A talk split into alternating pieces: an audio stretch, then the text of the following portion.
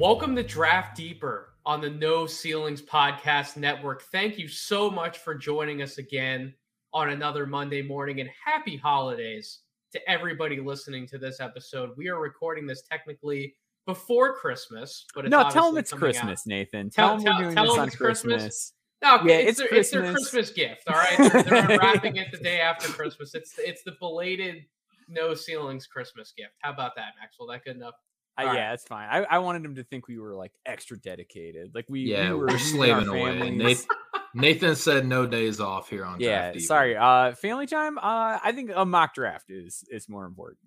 I I am going to be probably writing something on Christmas. So there you go. All, all the dedicated too, yeah. hardcore listeners out there who expect me to be working instead of enjoying the holidays. I'll have the NBA up on one screen and my laptop going right in my lap. So we will we will be certainly firing on all cylinders on Christmas Day. But I am excited for this time of the year, as I've been referencing. This is my time off from my day job to where I really get to dive in deep on a ton of prospects. And I can assure the both of you guys, as well as the audience, I've told you this before. If I come back and my board looks completely different than what it did before, don't be shocked because now I actually have time to go does. through 60 to 80 to 100 plus prospects in a little more detail than I usually am able to. So I'm I'm really excited for that. But joining me tonight, as always, obviously is my producer Kevin Black, but Stephen Gillespie, Maxwell Baumbach. We are as as spoiled at the beginning. Stephen, I'll, I'll come to you first to see how you're doing. But we're we're doing a mock draft. We're doing mock posit, as you mock so aptly posit, named baby. it, 2.0. How are you doing? Man, I'm doing awesome. Uh, love the concept that we have going on here. We're just we're innovators over here at um, No Ceilings NBA at large. Draft Deeper here today, just coming at you with our creative, and we're excited, man, because Nathan, I'm sure you're going to expound, but the rules that we had last time, we're going to be a little bit more relaxed on the prospects that we can pick from today. So I'm excited to see how crazy it gets. I'm excited to see who gets left off. Like that's what I'm looking forward to the most is like who did we miss and how did we talk ourselves into it? I have a strong feeling, Maxwell, that our mock draft exercise is going to be really different from what you would normally see by quote unquote media or big media, I should say, mm-hmm. standards, right? Yeah. I, I think we're going to go a little bit off the cuff. As Steven said, we're opening it up. So last time we did this composite mock draft exercise when we called it mock posit 1.0 we made 30 first round picks, but we stuck to the top 30 guys on our composite big board. And that was that was a good way preseason for us to give the audience an idea of where we were on a top 30 while also not having the time to do a separate big board podcast. This time around, because we're not kicking it off right at the beginning of the season, we gave you guys, everyone out there listening, a big board episode, right? Where we took you behind the scenes with Draft Deeper's composite big board 2.0. We gave you 60 prospects. So now coming into this round, Maxwell, I know you're excited because it's not just a pool of 30 guys we're going to be choosing from for the first round. Our whole top 60 is up for grabs. That means that you can draft whoever you want to be in the first round. That means Steven can draft Keshon Gilbert in the first round. I'm sure he's really excited to do that. But what, what what do you think, Maxwell? You ready to kick this off? Yeah, I'm ready. Let's let's get into it.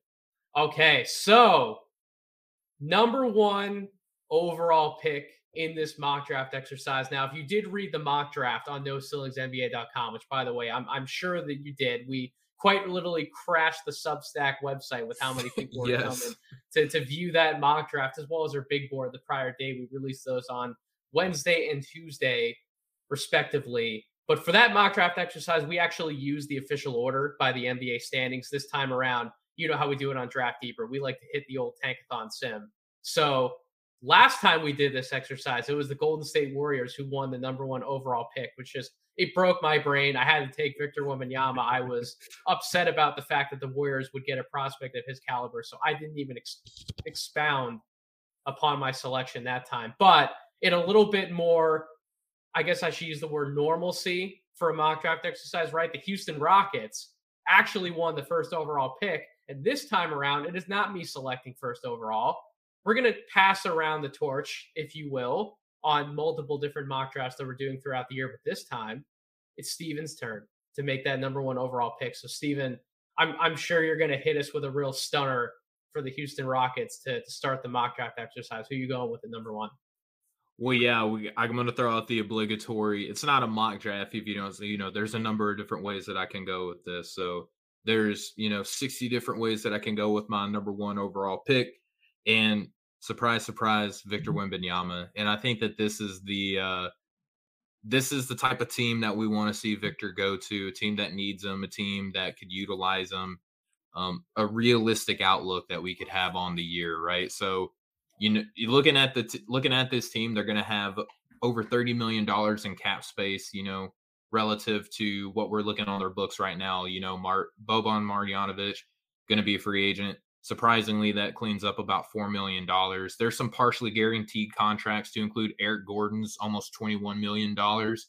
Um, you know, Bruno Fernando, things like that. So they can bring in free agents on top of landing one of the like most sought after draft picks that we've had in quite some time. So imagine having Jabari Smith Jr. and Victor Wembanyama as your front court duo defensively and offensively. Both are defensive minded stalwarts. Both can, you know, open the floor. Victor can actually operate with the ball in his hand. So we could legit see some four or five pick and roll that we always talk about wanting to see, but we never get a chance to.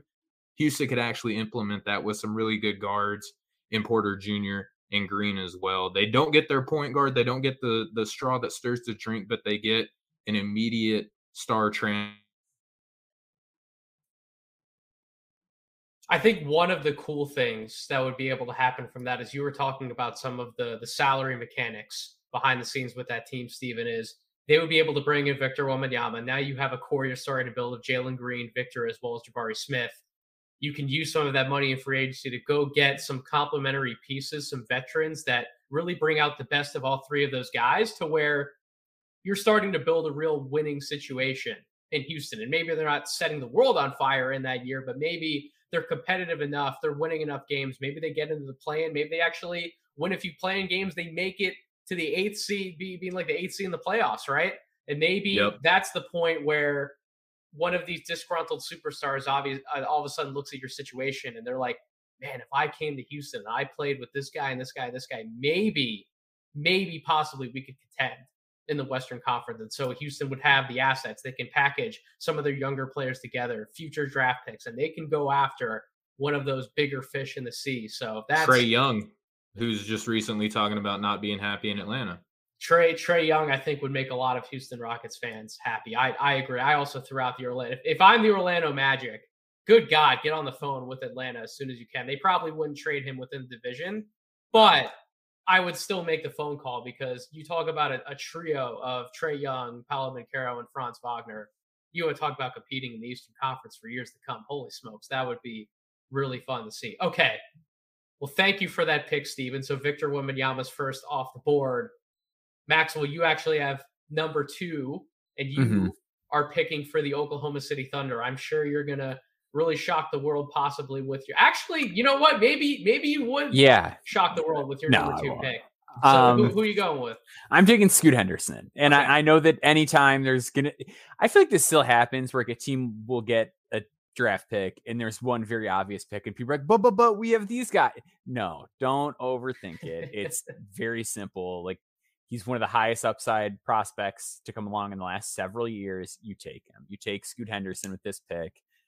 Shai can play off ball. Giddey can, you know, be a, a tertiary guy if need be. Like you can make it work. Um, does he give you all the shooting that you want? Does he give you all the size that you want?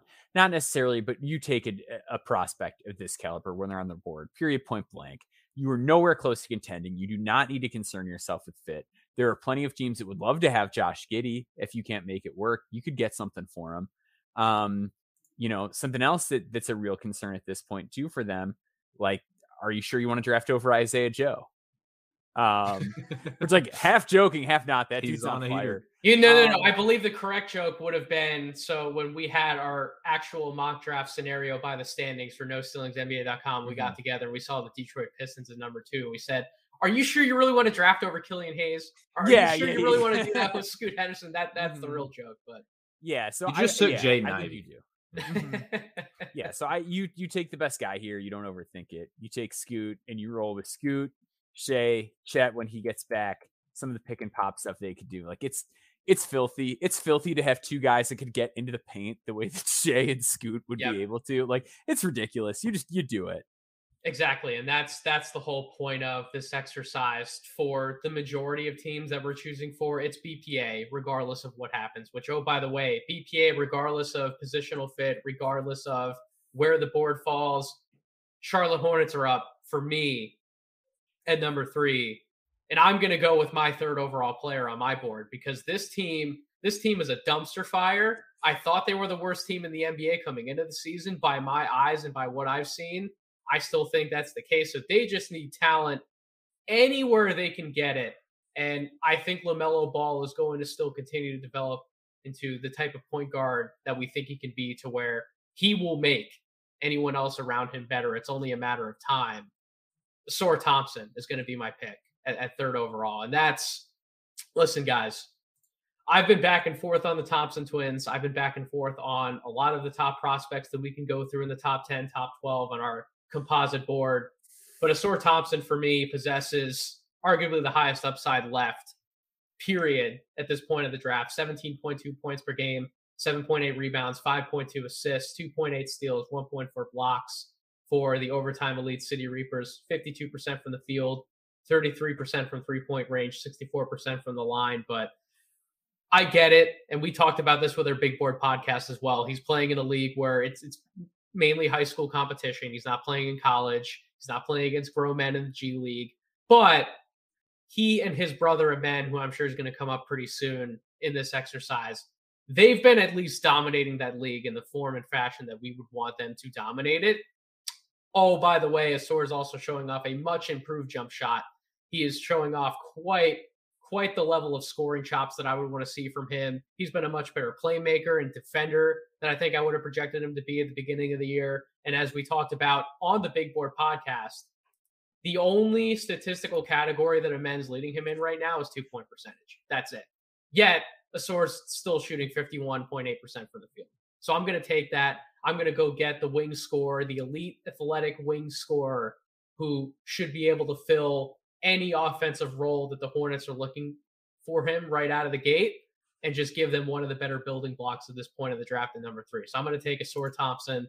That would leave Steven back on the clock. The Washington Wizards are now fourth overall in our mock draft scenario. So Victor Scoot and Ausar are all off the board for you, Steven. Where are you going at number four? Yeah, and I mean, we're talking about a team who we constantly hear being ridiculed by picking ninth overall year after year. They don't take swings on players that have star upside. You know, they're, they're perfectly happy being this middling team as long as they're in the playoff mix. You know, they're not going to tank.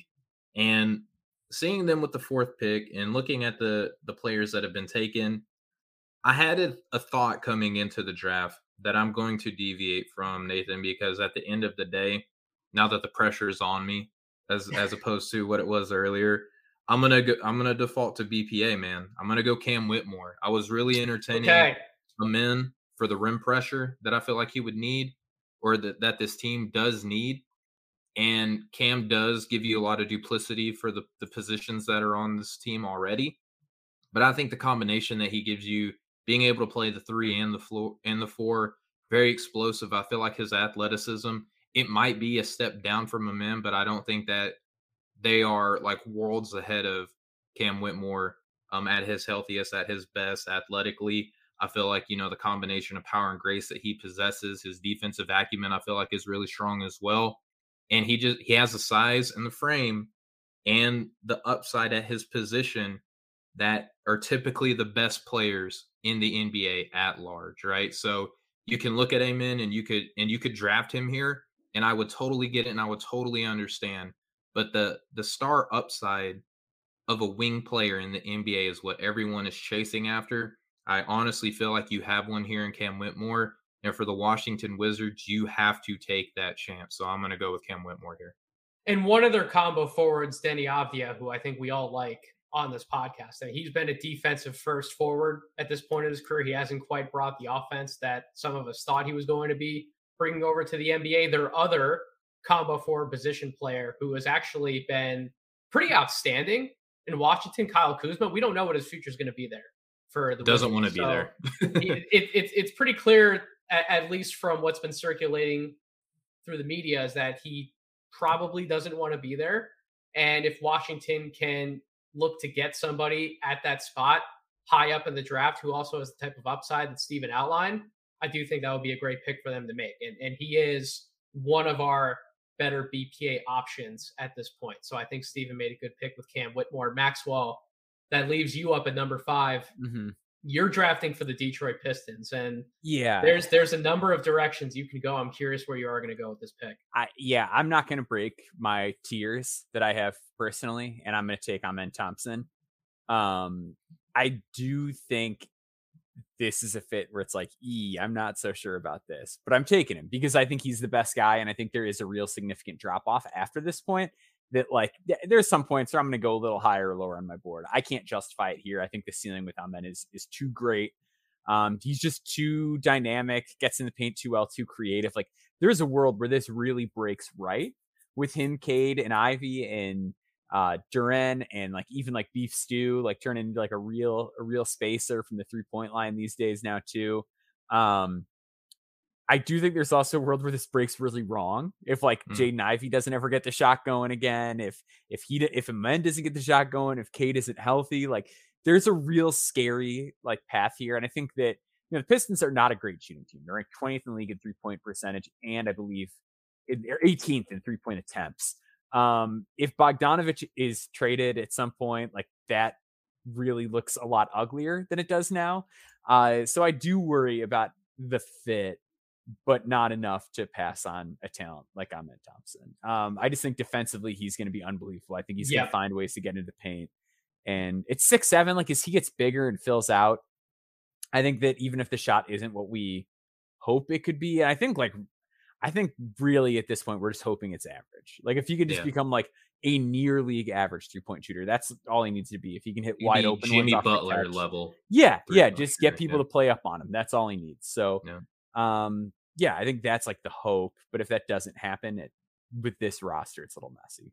And this is what's crazy about this too is like drafts break like this all the time to where these you front offices are put in a conundrum where they got to be like, yeah, this guy's like really talented, but holy crap, we're really going to have to like look at how we prioritize rotations and playing Mhm. playing time, things like that.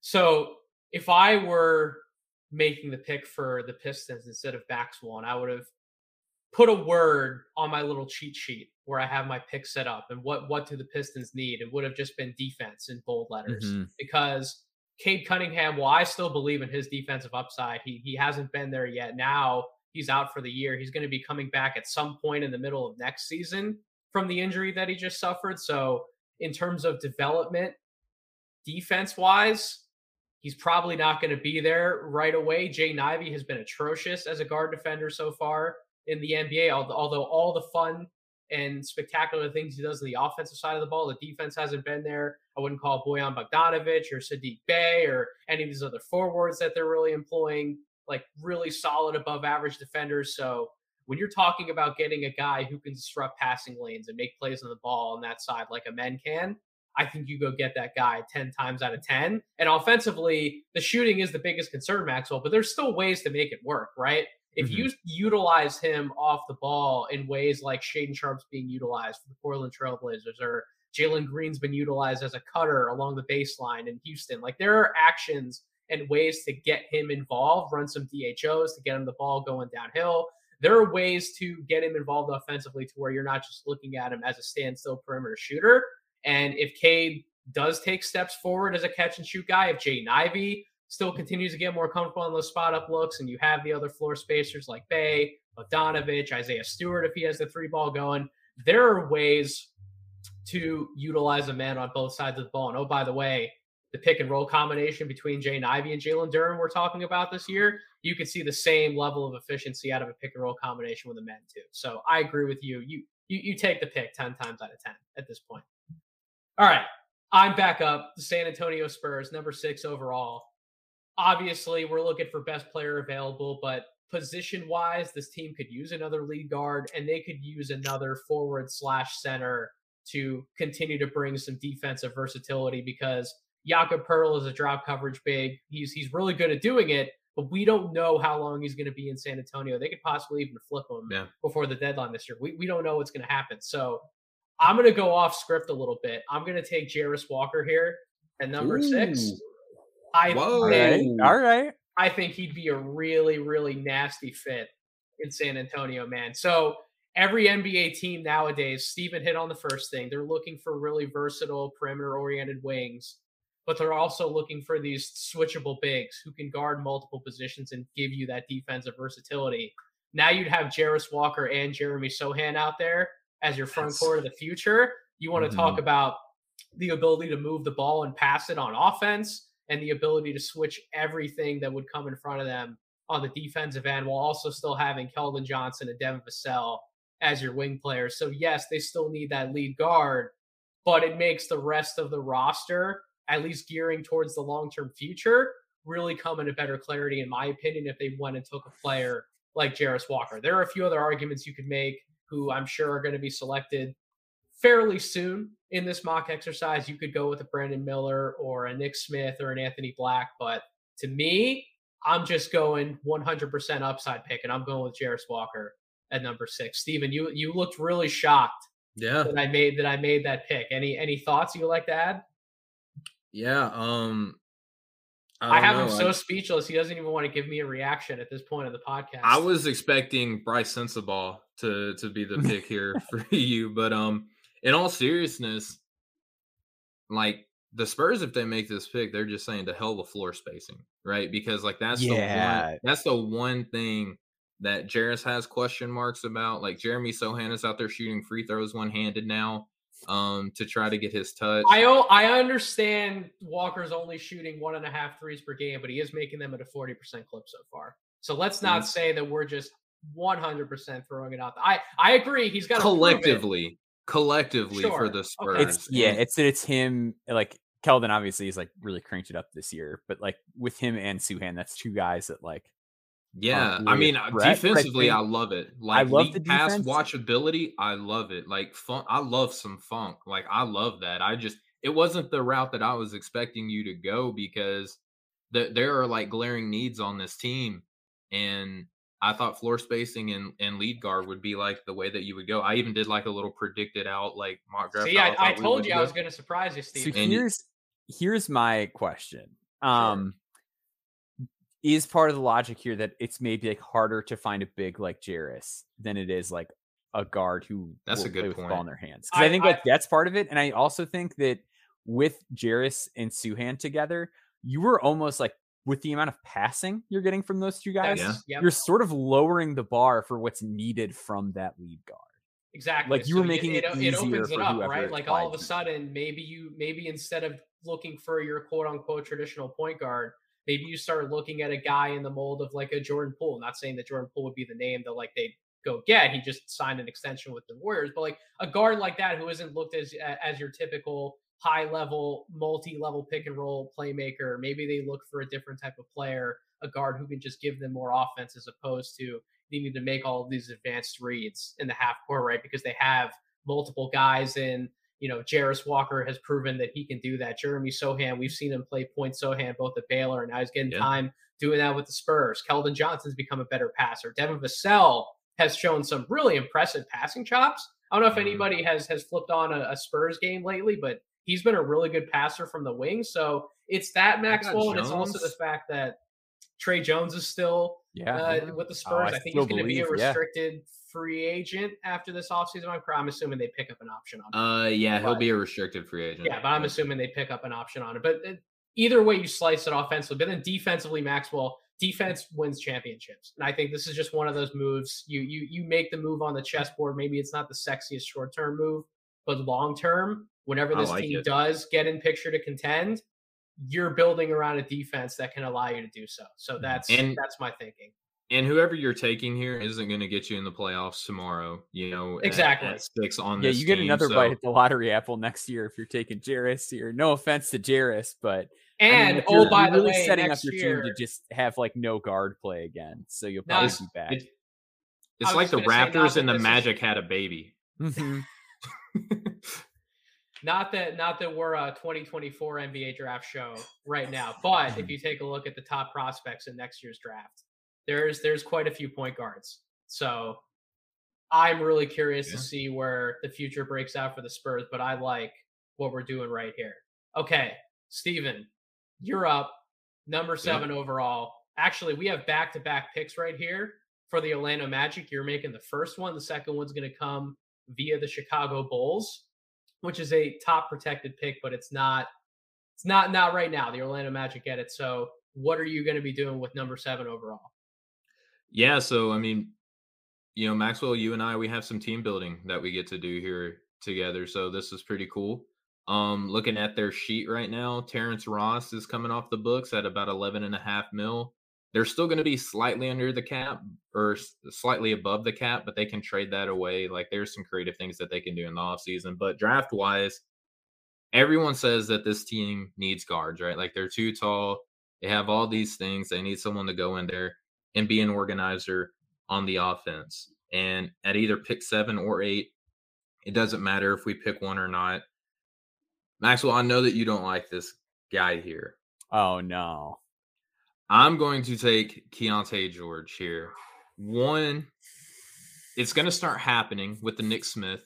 Like he he was delayed coming into the year due to injury, and now he's out for the foreseeable future. We don't know if the injury that he sustained has a timeline that would allow him to come back in the year, or if he's just saying to heck with it, like I've showed enough, people are still buzzing about me, people still love me, let me hold on to what draft stock I have now, get some evaluation, and then I can either declare potentially come back. We don't know. But with with that being said about Nick, Keyonte, I feel like is he's at least on the level of a Nick Smith Jr. He's at least as good in my opinion, right? And right now, what we're sh- what he's showing at Baylor is that he can organize an offense, that he is a good passer, and that he plays really good defense. The Magic need really good point of attack defense, and they need someone who can organize the offense. He showed before college that he can be a capable scorer.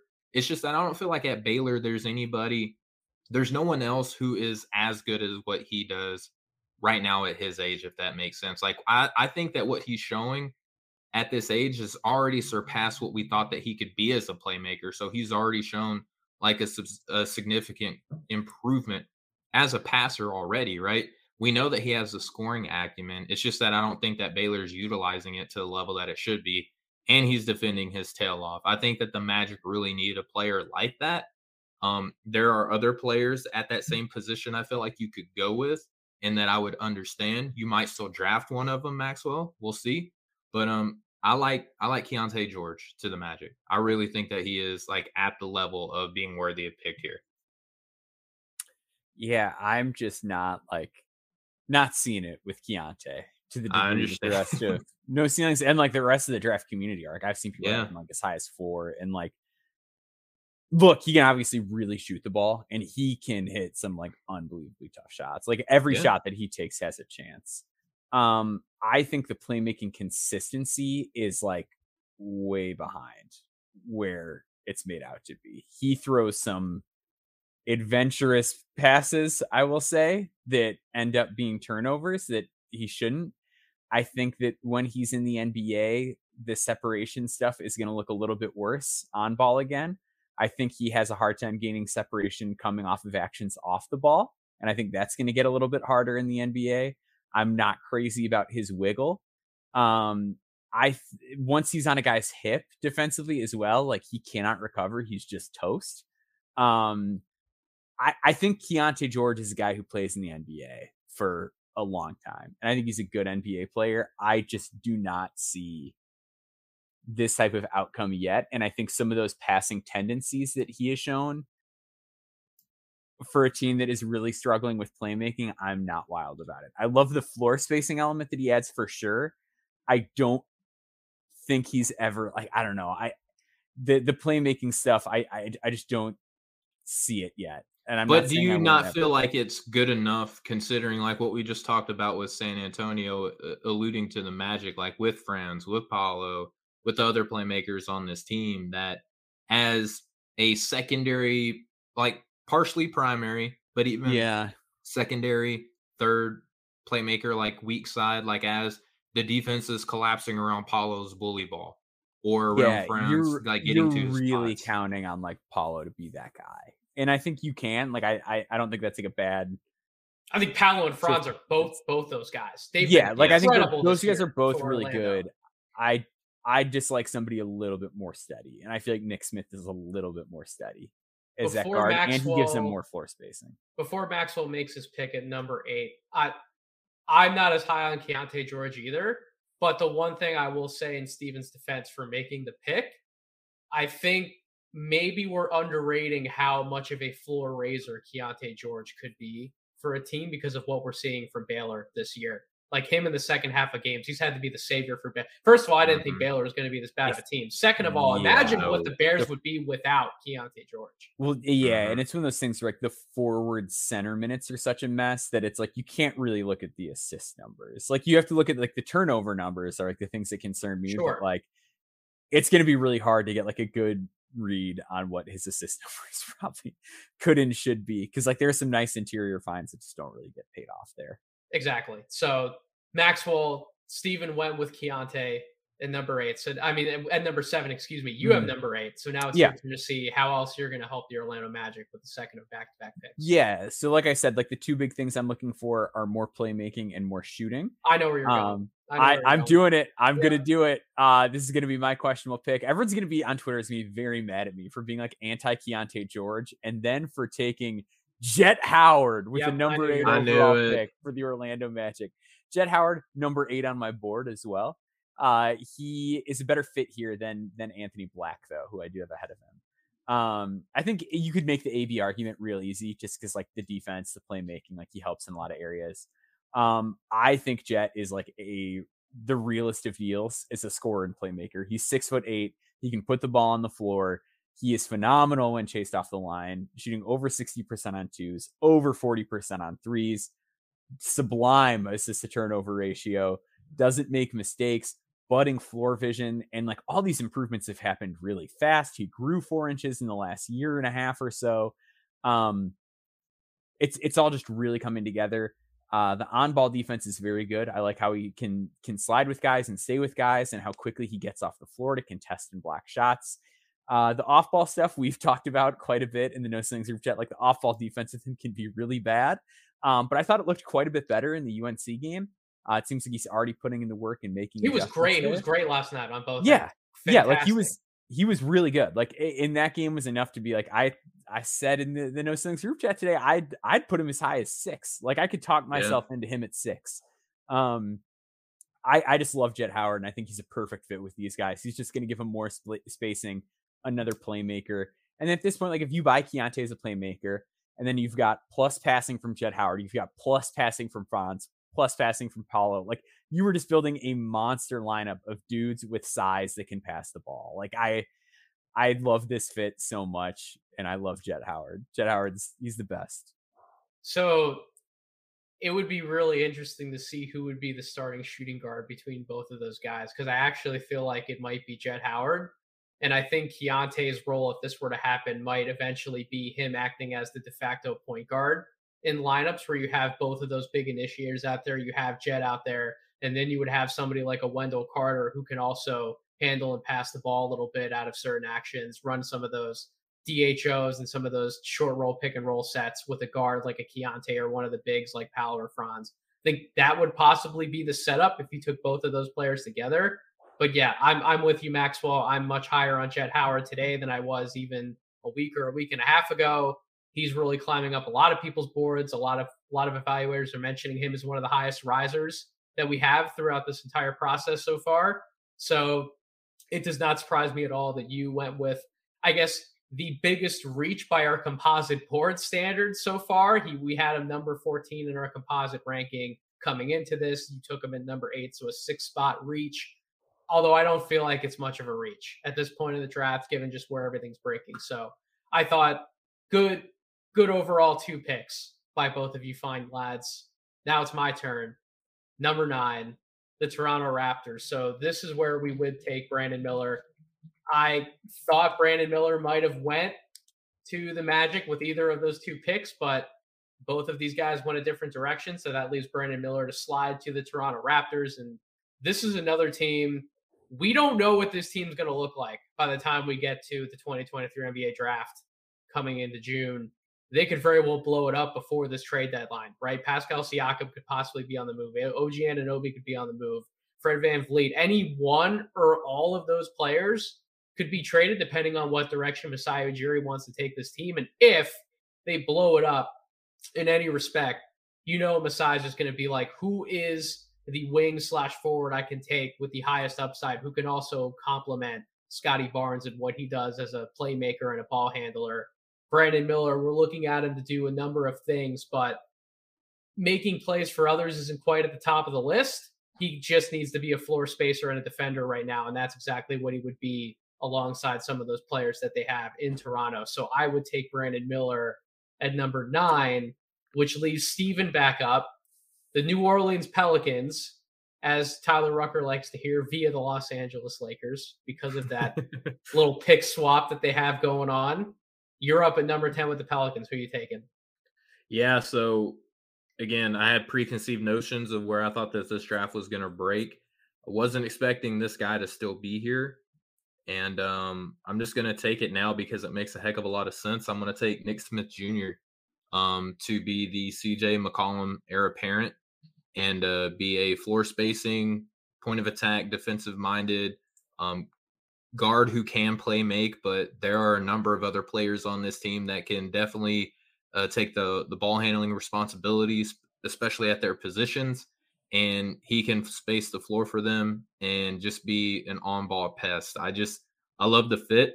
He plays he plays like how you would want a guard on New Orleans to play. You know, floor spacing, um, ball handling, not afraid to cut. He you don't got to worry about him trying to get some rebounds away from you know Valanciunas or anything like that. Not very interested in mixing it up on the glass, but can spread the floor, can move the rock, and you know and and it's just it opens the floor up for Point Zion, which is what New Orleans is obviously continuing to look to build around. So not much more explanation needs to be to be had in my opinion. So I think had the news not broken today about the indefinite knee load management with Nick Smith, yeah, I would have been much more comfortable taking him at number six with mm-hmm. the San Antonio Spurs. But given that news, that's where I had him positioned. Yeah.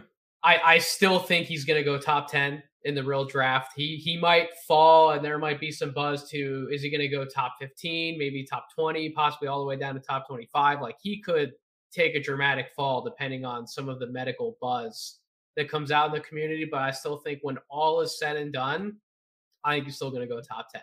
Like an NBA team's going to buy into that combination of size for a guard at six foot five with his pull up shooting ability, with his off ball scoring ability and then what he could grow into still as an on ball pick and roll operator.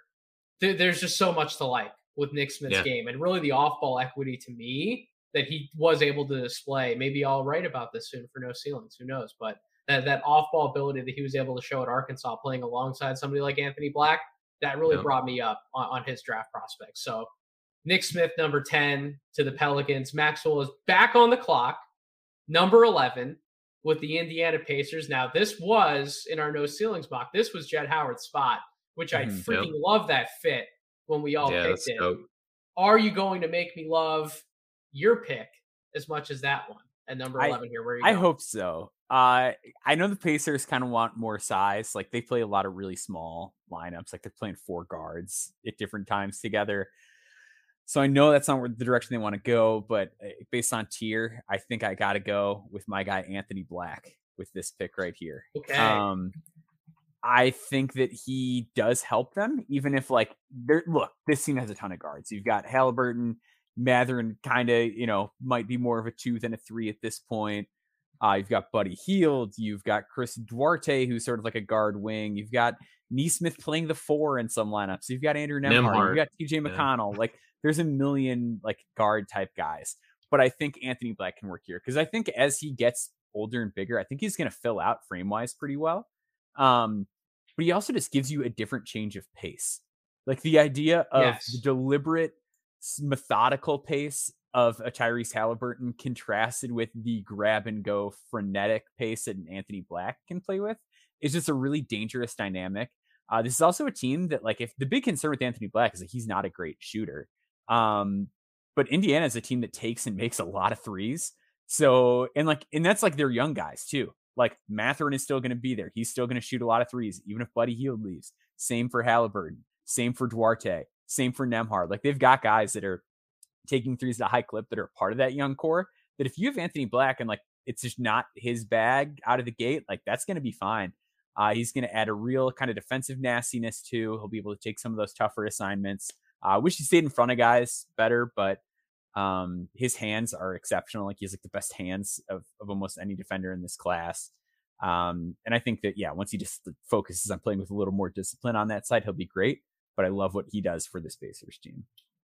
You know, Anthony Black's an interesting player, Maxwell, because once upon a time you were fighting so hard against buying into his jump shot. And the man's shooting 39%. Yeah. He takes him every time he's open. Mm-hmm. Yeah.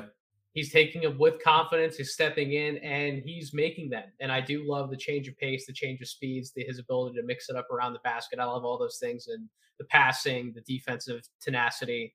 Yeah, Anthony Black is a great lottery pick for any of these teams, but especially to a Pacers team who's looking to build a lineup where no matter who they have, they're constantly moving the ball, getting out in transition, doing a bunch of different things offensively. Anthony Black allows you to do all those same things at a higher level. So I do really like that pick at number 11. I'm up. Number 12, the Golden State Warriors. Boys, I'm torn. I'm very torn with what to do with this pick. I know Just what my heart. I know what my heart wants to do. I know it. what my mind wants me to do.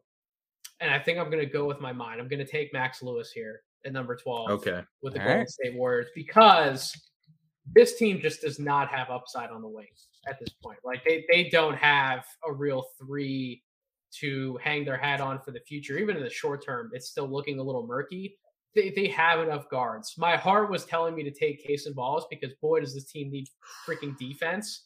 They, this team really just needs defense at the highest order from anyone, right? And they don't really have anybody in the backcourt either who can hold it down defensively, maybe even switch up to some threes. But I don't think Maxwell Lewis is a poor defender. I think he's on his way to being a good defender. We know what he brings from an offensive perspective. The dude has one of the craziest slash lines in all of college basketball, right? His player efficiency rating, his true shooting, all of his statistics are tremendous while still having some room to grow to be not only an off ball offensive threat, but I, I think there's going to be some on ball stuff eventually for him to tap into.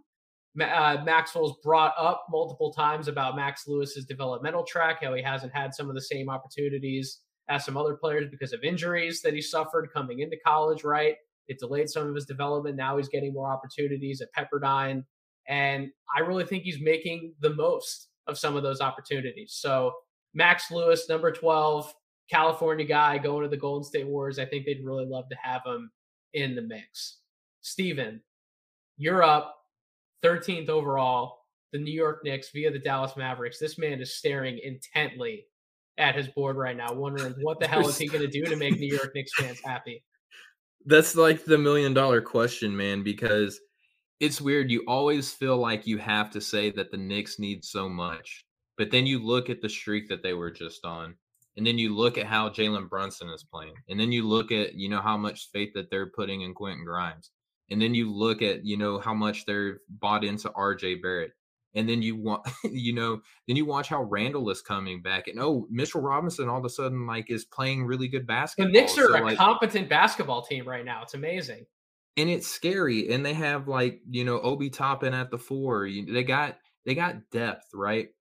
Like it's weird to say they got depth. Like they're even wanting to trade away some of this depth for assets now. So just looking at how this team is built, man, like I feel like they don't want any projects. You know what I mean? Like they don't want anybody that they have to like kind of usher along. Like they haven't been great with the the talent development, you know, as as far as like Obi Toppin or even bringing in Cam Reddish for Atlanta, even though they gave up a first round asset. Like, can I can I interject really quickly on that one comment when you say that please. want any projects? That's the same reason why I didn't take GG Jackson with the Golden State Warriors either, because they kind of have a few projects in tow right now, with James Wiseman being the biggest one, Kuminga They're still trying to bring him along in certain respects. They have Pat Baldwin down in the G League. Like, I think they have enough of those guys. And to your point, Stephen, the pressure in New York, I don't think they want to take on a guy like GG Jackson right now either. Although his talent, GG's talent would have warned us, warranted us taking him a few spots even ahead of where we are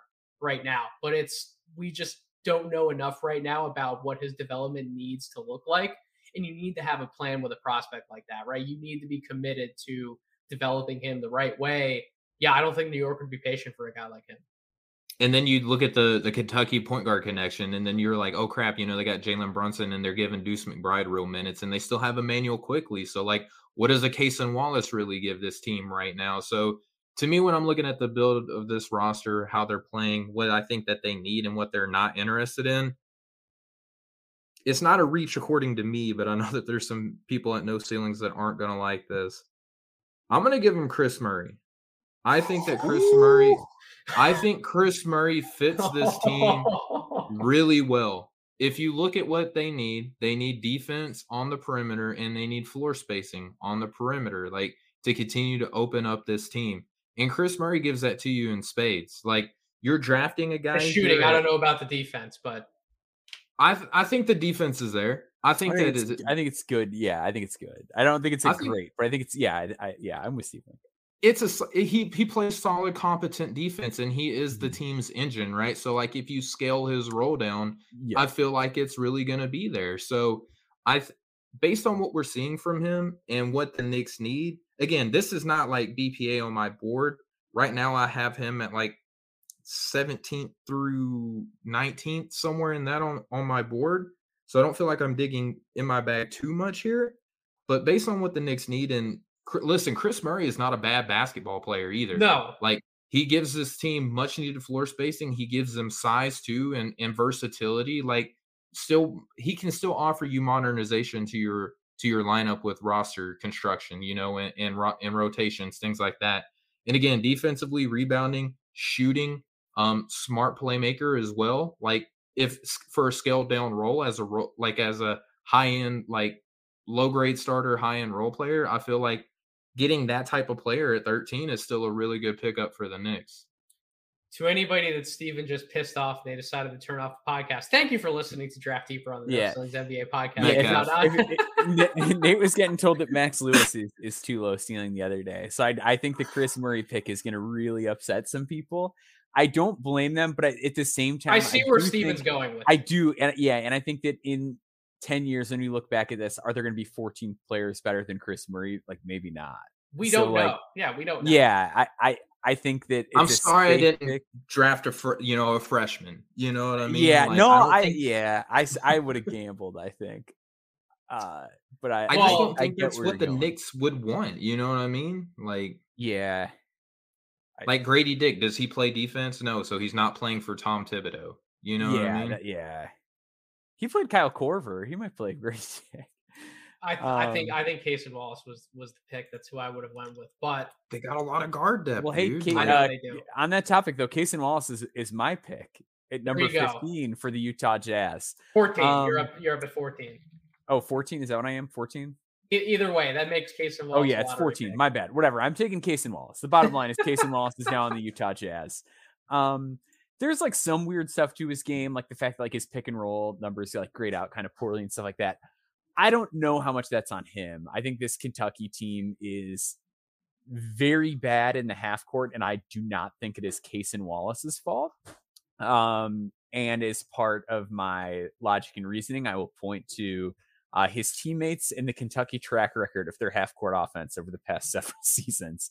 Uh, I think that he's a really good playmaker. He's ahead of where I thought he was going to be athletically. Uh, from a first step, standpoint, the way that his strength is scaled up, he's obviously a special defender. Like that's the one thing that just jumps off the film. He's a guy who's going to guard people the entire length of the court. Um, I thought like early on in games too, like it was like, oh, is he like steel hunting a little too much? Gotten away from that. Doesn't do that anymore. Covers an obscene amount of ground when he has to like close out, rotate, scramble. Like he moves like he is so much bigger than he is. Uh yeah, he's he's a good player who is gonna limit his mistakes, get to the basket, finish there, really good shooter off the catch. Uh, the shot off the dribble, you know, obviously that has to come along. But depending on what Utah does with their current roster, he might not need to do a ton of that out of the gate. But he's also going to be a culture setter. This is a guy where like, I think the ceiling is still pretty high, given like how he gets to the rim, how he passes, how he thinks the game. Um, but also like he's just a, a lunatic. Like he he's gonna play really hard. He's gonna work hard in practice, and they're gonna like that. You've got plenty of draft picks coming down the pipeline, courtesy of the Minnesota Timberwolves. And mm. yeah, mm-hmm. you you get your uh your sort of semi rebuild going with a guy like Kason Wallace who can, you know, has have some really high level outcomes, but I think one of the safest floor players in this draft, given how he defends, how he plays so much bigger than he is, and how he shoots off the catch. And, and I, I, think Danny Ainge would have a lot of the same thoughts in, in making that pick for the Jazz right here as well. So Kason Wallace to me would be a good selection at 14. I'm up for the Atlanta Hawks, a team. Boy, we don't know what the hell's going to happen with the Atlanta Hawks, do we? Right? Like we, so we already kind of thought that maybe by the trade deadline, John Collins would be out the door, possibly. Now, is is the centerpiece of the team probably possibly forcing his way out within the next year or two. Like now, all of a sudden, we have to entertain those thoughts. So, depending on where we are by the time of June, at least from from the lens we're able to look through right now, either they maybe want to gamble on the highest upside player left, or they're just going to flat out have the time to be able to develop somebody because they're possibly blowing up the whole damn thing. So give me GG Jackson. I think this is where mm. this is where we take him. This is where the the fall stops, right? The bleeding stops for the talent that he is because he can do so many unique things for his size on offense. And I understand it's not perfect. I understand everybody wants to see better passing chops from him, although I don't think the passing's been bad.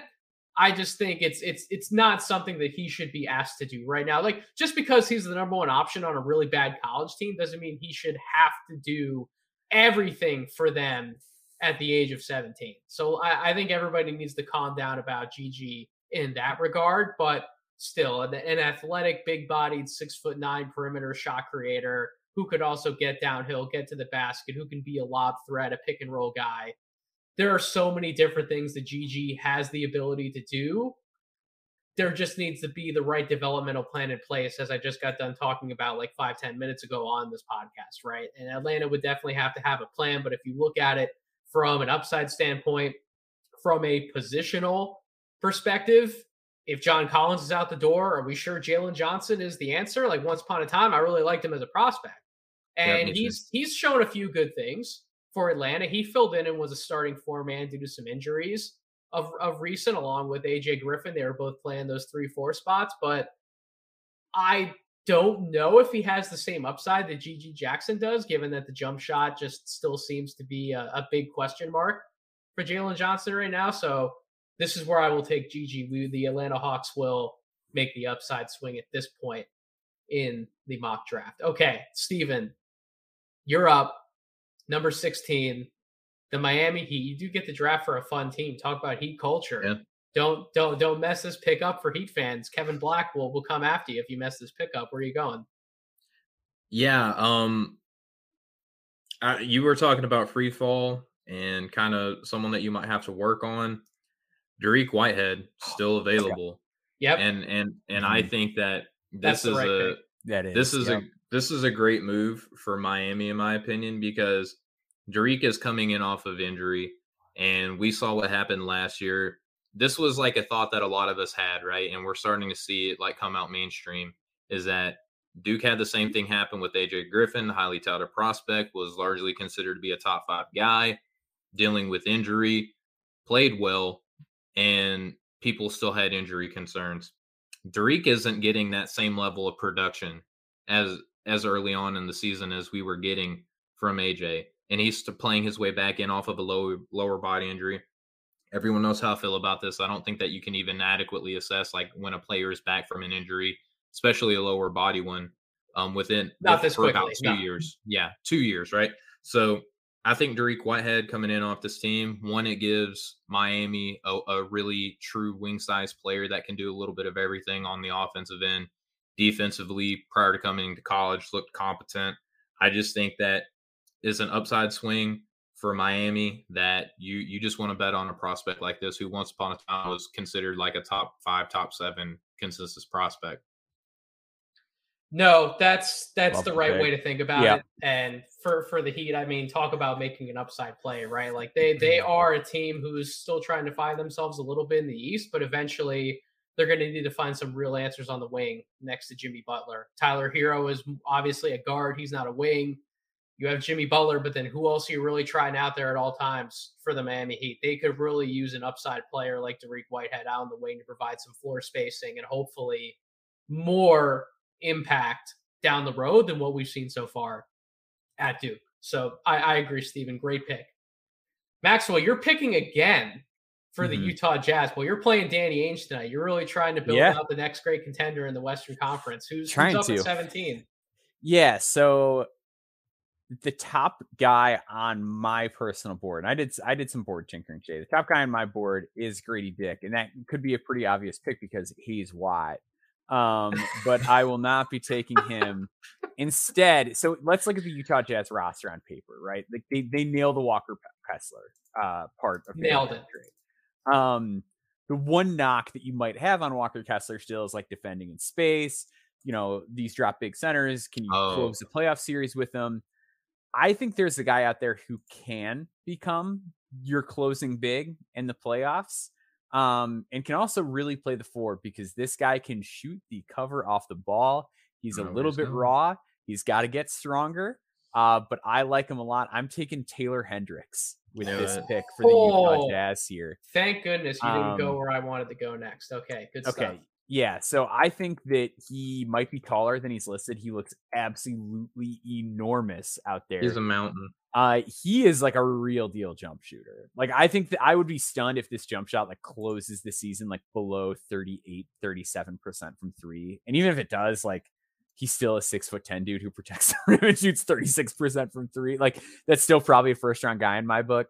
Um, the stuff that he struggles with is like being strong inside around the basket, like stuff that's going to be really easy to improve. His ball skills have to get up to snuff for sure. Like I don't love him chased off the line. He's never made a pass Sure. that's wowed me. Um, but the raw just building blocks of guy who is big, guy who is seamless, switchable defender, guy who provides weak side rim protection, which I talk about all the time, guy who could provide traditional rim protection and really space the floor on offense. Like he feels kind of safe in some ways, as raw as he still is. Uh, and I think that if you get like just Danny Ainge's like developmental track record in his organizations is tremendous. So um, you get this kind of guy in that system. You've got Kason Wallace, and you can really kind of take your time with Hendricks and see what he becomes. But he's a guy like I, I'm telling you, if the shot falls like this, like I think he might actually play as a rookie, which not a lot of guys do anymore. And I think he Yeah. has a shot to be that kind of guy. So the really fun upside play about the draft pick that you just made, Maxwell, is if Utah is going to invest in Lauri Markkanen for the future, right? Num- number one, he has still has intriguing upside of his own, Mhm. and we're seeing more of it this year in Utah. He's putting up potential a potential All Star case Yeah. for goodness sakes out I think in he should Utah. be. I was looking through the lineups. He should probably be in. Like he's probably an all star. He also just came from a situation in Cleveland where he had to play next to two other bigs too. And and they made it work. So he has some experience. So if you're if Danny Ainge is trying to build mm-hmm. one of these really funky all size teams, where now you're throwing out a front court of, of Lauri, Taylor Hendricks, and Walker Kessler, with Kason Wallace manning the point slash two, depending on what they need for defensive purposes, you're putting together a, a really, really interesting team. Still got Jarred Vanderbilt too. You know. Jeez, yeah. Yeah, to J- Jarred Vanderbilt, the two. Let's just chuck up bricks all day long from, from the No. I'm saying you also have Jarred. I know. I was just Vanderbilt. making a joke, but and yes, the U- Utah could build one hell of a funky team. So I do like where Maxwell's going. When Maxwell gave the Taylor Hendricks description before he stopped just short of making the pick, I thought he was going with the guy who I'm going to take at number 18 for the LA mm-hmm. Clippers, who'd be Noah Clowney. I, I Yeah, am let's do it. Oh, wow. At number 18. Now Maxwell, I, I thought this was going to be a little bit of a reach. Maxwell just owns the top two reaches in Mhm. his draft so far. He went with Jett Howard, a six spot reach by our composite board. Then he goes with Taylor Hendricks at 17, who was 30 on our composite board. Man, he has taken all the swings today, but I'm, I'm going to take a little one with Clowney. And the main reason why I would take the swing with Clowney at this point for a Clippers team that doesn't really have an answer at the four or five spot, quite like him, a mobile, potentially switchable defender down the line, somebody who can cover in space, who can protect the rim, and then also offer that perimeter shooting ability. We're not seeing it by the percentages quite yet in college. He's a sub 30% three point shooter, but he does look good taking them. He looks very comfortable, and he did have a game already this year where he was five of 12 from the three point line. So I think a lot of us here are No Ceilings, or at least I should say on Draft Deeper in particular, we're buying that jump shot long term and we're seeing the high level finishing ability, the potential high level defensive capabilities that he has as a four five or a five four. I'm going to take the upside swing here with Noah Clowney to the Clippers, and and the Clippers are another organization, by the way. They they like to make these long term trending picks, right? They took Brandon Boston, who certainly fell, and they took him for the long term. They took Jason Preston, a point guard who they're still building with for the long term. They're not afraid to take chances on some of these guys. So I could see this being a destination for Clowney, and Clowney's another guy, you know, like a Taylor Hendricks, like I'm sure a few names that we'll talk about very soon in this first round. We could see some movement because of some injury concerns with Nick Smith, with Dariq Whitehead, like we talked about. We could see some of these guys jump up into the lottery who we, we didn't have ranked there like a, a few weeks ago or a month ago. So I think the arrow's only trending up. So that's why Clowney's my pick at 18. Steven, you're back on the clock. Yep. Chicago Bulls mm-hmm. via the Portland Trailblazers. Don't piss Corey off, or else he's going to come find you. You know he will. I don't think I will. I don't think I'm going to make him mad. Who's the player at number 19 who you're going with? Yeah, so the Bulls are in trouble, man. Like Zach LaVine wants out. They're already talking about potentially like they want to offload Vucevic. There's potential that Alex Caruso is, is traded here soon, and then we have no idea if we're ever going to see Lonzo Ball play for Chicago again. Like we have no idea. So it's so that leaves DeMar DeRozan and just NBA rotational players. I'll leave it at that. They need someone who who can step in and contribute on the like on the box score day one. I think the guy who has the highest upside to be like that next tier of six man slash even potential like starting caliber guard left on my board right now is Terquavion Smith. I think Terquavion Smith going to Chicago gives them someone who is an electric athlete who is not afraid to pull up and shoot, who has grown in strength and as a playmaker as well. So he's a guy that can play off of DeMar DeRozan for a number of different reasons. He could play well off of Vooch for a number of reasons. If this team wants to rebuild, you have a key rotational player down the line who probably outperform where he's taken based off of where he is now because of the offensive, you know, punch that he gives a team immediately. Like you're talking about one of the best. He could probably come in and be like in the consideration for six man of the year if he's not a starter for Chicago. You know what I mean? So I think getting that type of firepower here makes a lot of sense for Chicago, who has a lot of questions moving forward. No, if Terquavion Smith hits, like he he's gonna really hit, right? Mm-hmm. He's not just gonna be like a solid passable guard I think a good comparison for him in that Chicago situation is Coby White, and I like Terquavion Smith five times better than I like Coby White coming out of college. Yeah. Even though Coby went as high as he did, I certainly didn't have the top ten grade on him when he was coming out. I do have a top twenty grade on Terquavion Smith, and we were talking about the big board pod. There are absolutely worlds out there where he goes in the lottery. He's another one of those guys who could climb right back up into that conversation. So I think that's even though some people would be a little shocked that Grady Dick is falling probably as far as I he know. is, mm-hmm. I think that was good value still in getting a guy like Terquavion Smith for a Chicago team who, if they are going to blow it up, they need to take upside. And Terquavion's upside is as a starting guard, not not even just a bench guy, but as a starting guard who can really cause problems because of his speed and shooting combination and the way that Jordan Poole has when he's gotten starts for the Warriors and been able to fill in in that type of role, like Tyrese Maxey has for the Philadelphia 76ers. Tyler that, Herro. That's the type yeah. Tyler Herro. That's the type of guard we're talking about at the end of the day. So that would be why Steven took him at 19. Maxwell, mm-hmm. New York Knicks. Yep. Number 20. Is, yeah. is this where Grady Dick goes? It is. got another name. Okay. Yeah, yeah. I almost I almost took him for Utah. I'm gonna take him here. I I know again, like it, these are not gigantic upside swings, but I wouldn't totally sleep on the upside of Grady Dick either. Um, Arya just did a really good piece for Draft Digest, and he's a Strickland writer. So I'm hoping Mhm. that like him, but being a guy who thinks Grady Dick is okay, will like maybe get me off the hook with Knicks Twitter. Uh, but yeah, I think I think Grady Dick is real good. Uh, He's, shooting 49% from three Yeah, point range, for he's- goodness sakes. He's six eight. He is an excellent, excellent shooter off of movement, um, off the dribble. He can do it all. Uh, but like his first step is really good. Like he has a really nice first step. He's good at finishing at the basket. And my big complaint about him from the high school film was like the in between portion of that was very bad in high school. Like if he got walled off at all, if somebody rotated, got into position like he did not know what to do, he's really improved as far as that goes while scaling up. As far as like, oh hey, like I have to make a decision, I have to do it quickly, I have to know where my teammates are. That's come along. Um, I'm going back to again. He did a really good job with it. Uh, but one thing that he mentioned, and it was something that jumped out to me, and I, I wrote about it when I saw Grady at the All American game uh, that McDonald's did. Like he he is real thin. Like he is very very skinny. Um, and I think that's part of the problem with his on ball defense. Like off ball, he knows what's going on. He knows where to be. On the ball, uh, he's both a little slow to react, and that's going to be a harder fix, I think. But the other problem is guys can just get through his chest. I think he's got room to Um, fill out, though. I like, do. I just do. And we, you talk about it all the time, Maxwell. That Yeah. a- anybody can get stronger and get bigger if they really 100%. commit to it. But Yeah. I think in his case, with his body type, he can do it, and it won't really affect him a ton, other than Nope. help him. Yeah, I don't think he'll get any slower. Like I think he's in a good position to do it. He di- he doesn't have like baby fat on him, which is like where it gets tricky because it's like, oh, you have to get that off, but you have to get the muscle on. Like that's not a problem for Grady Dick. Like he's Mhm. he's in a really good starting point to start putting on muscle. Um, so yeah, like I, I just think this is a really good fit. He's going to give them shooting that they need.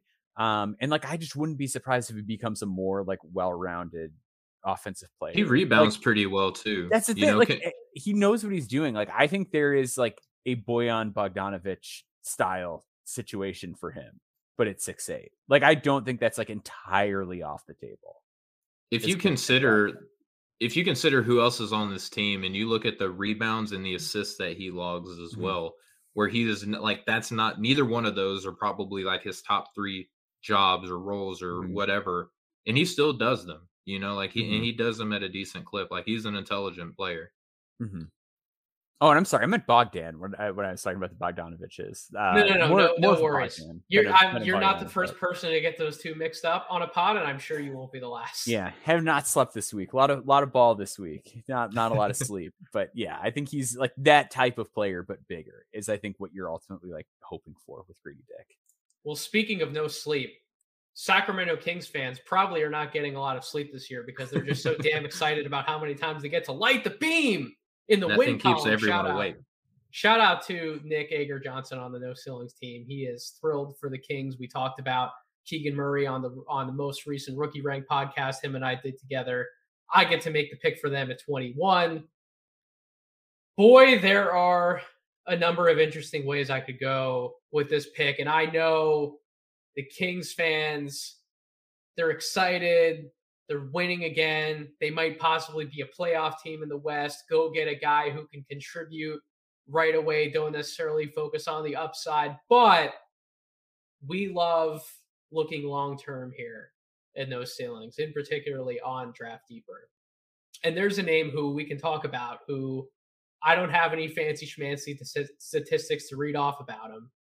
All I have is some grainy international film and some FIBA tape to go off of. But Heck yeah. Baba Miller has to go here at we 21 because I still have him as a top 20 prospect.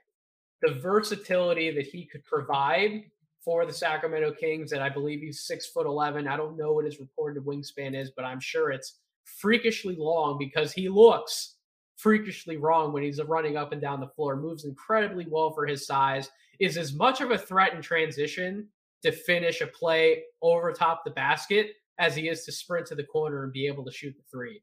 Right, his floor spacing could be one of the more intriguing parts of his game at the NBA level, and he also provides in a similar way to what Taylor Hendricks was talking about I mean, what Max was talking about with Taylor Hendricks, excuse me, we don't have Taylor Hendricks on this podcast, so that that'd be pretty cool. That's a tune in next week.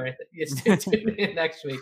But what Max was talking about with Taylor Hendricks, Baba Miller could potentially provide a lot of that at the NBA level as well. And the Sacramento Kings, for as fun as their team is offensively, boy, do they still need help on the defensive side of the ball. And I think Baba Miller would be a fun project for that team to ultimately build towards having another one of those four, three, five Swiss Army knife combo type of defenders while also being able to space the floor with him. And who knows, maybe more of his ball handling ability comes along.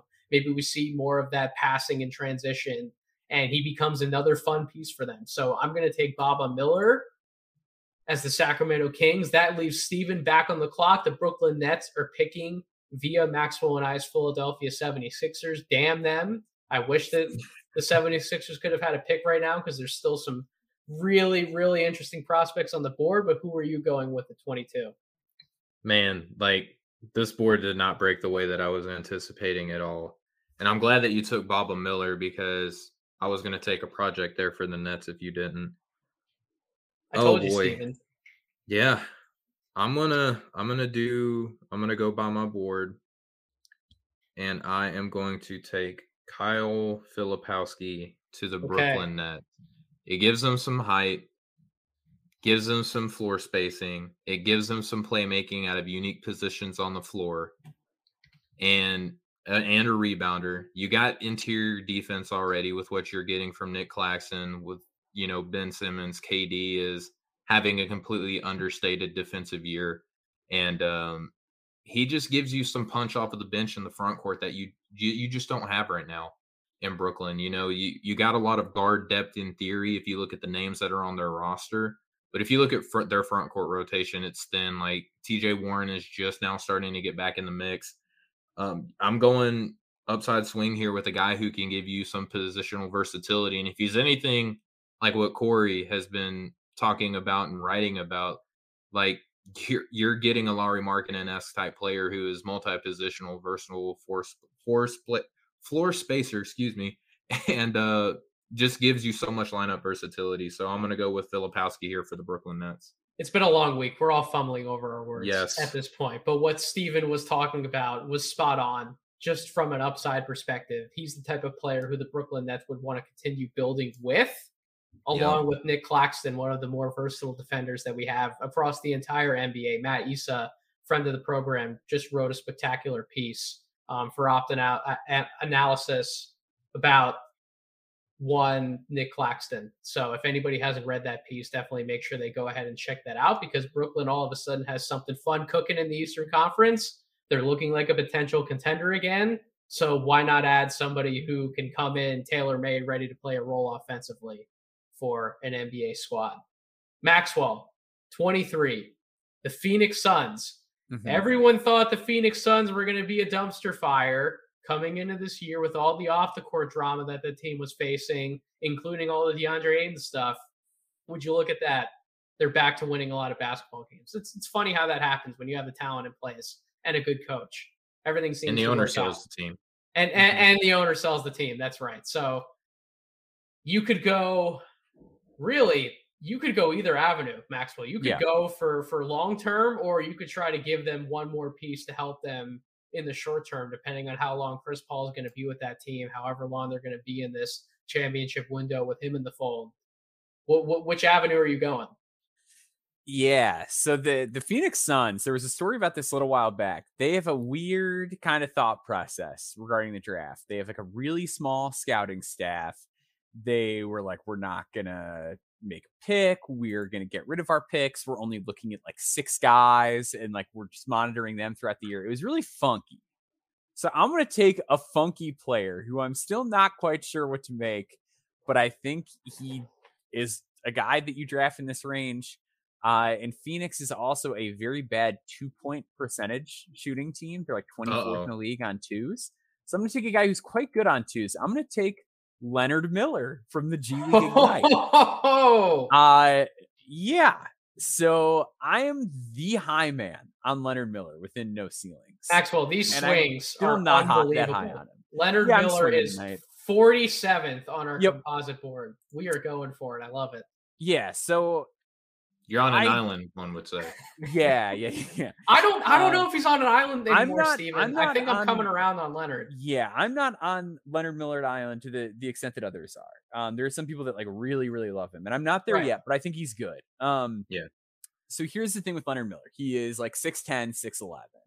He was a late growth spurt guy, which is to be seen with like Trey Murphy, Anthony Davis, like some of these guys, like they just pop up and it takes a little bit. I'm not saying he's going to be Anthony Davis, but like some of these guys, like it just takes him a little bit longer. He did not have a ton of high high level like basketball reps before playing for the Ignite hmm when we did the Metropolitans game playback stream, we always said it's about point A to point B with Leonard Miller.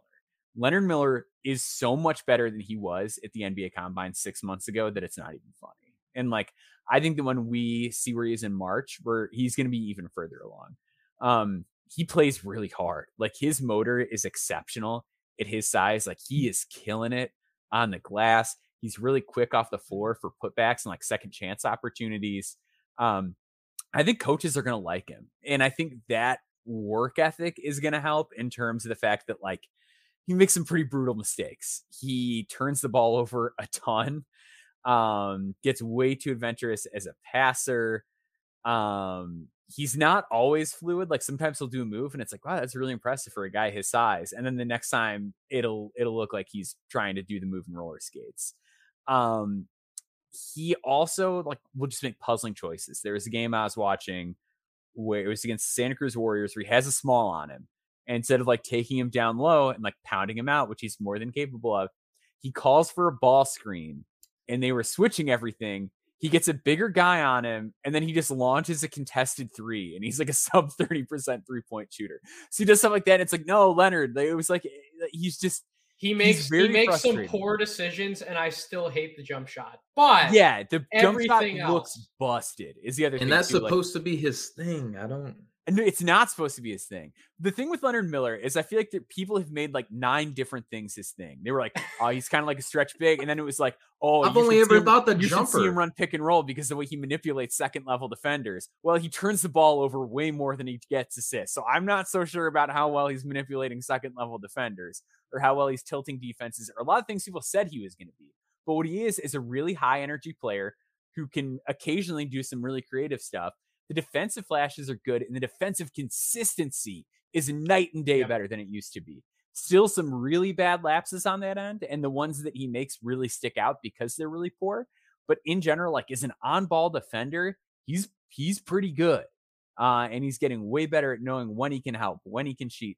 I just think like he's so raw and the fact that he's still being as productive as he is in the G League while being as raw as he is. And part of it's that Scoot's out right now, so he's getting more chances to do stuff.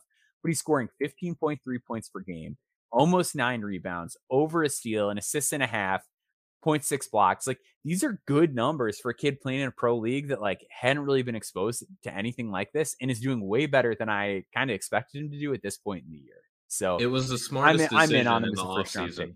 best decision of anybody in this class as far as like school choice league whatever the best one hands down buys him a long leash he can do whatever he wants he can make as many mistakes as he wants he's getting world class coaching and he's going to just get to play through all of it Hundred percent.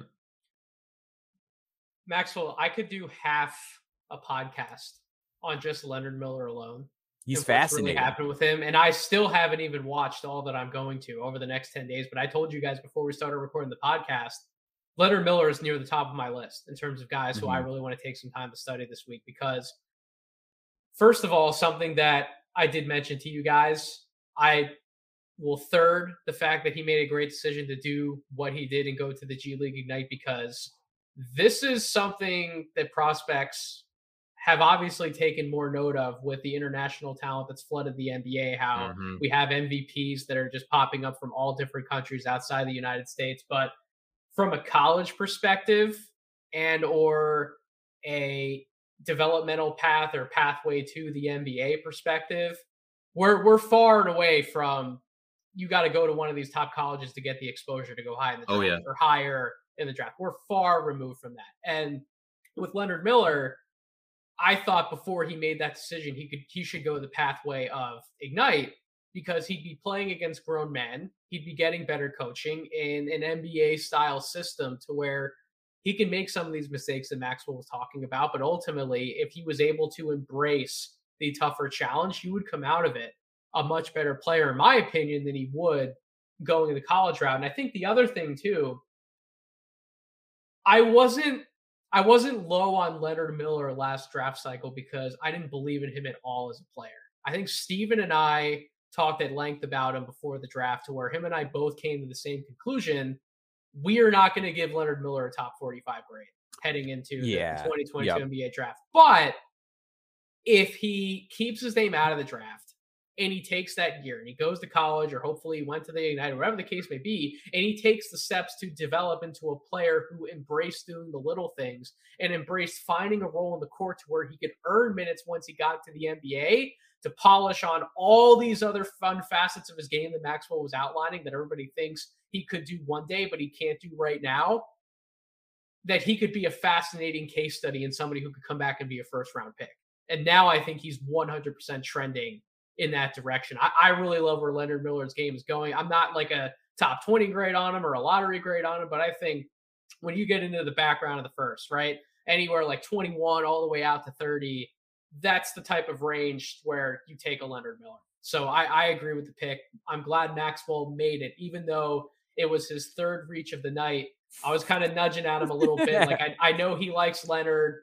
Mm-hmm. Take Leonard Miller because I think he'd be a fascinating talking point he was the, the highest rated guy on my board. I did when I rearranged it. He's up to twenty one. That's I, he's got to like do more to go higher. Is the sure. thing like this is as high as I'm willing to put him based on like what I've seen. Um, because like there is, I think there are still like negative outcomes for him where if like he ends up on a contending team and they don't trust him, or like he has a coach like a Tom Thibodeau who's just like going to be quick on on the trigger to just get him out of the game, like that kind of stuff is where I worry about him. Like, just like, are you to have the coach. opportunities?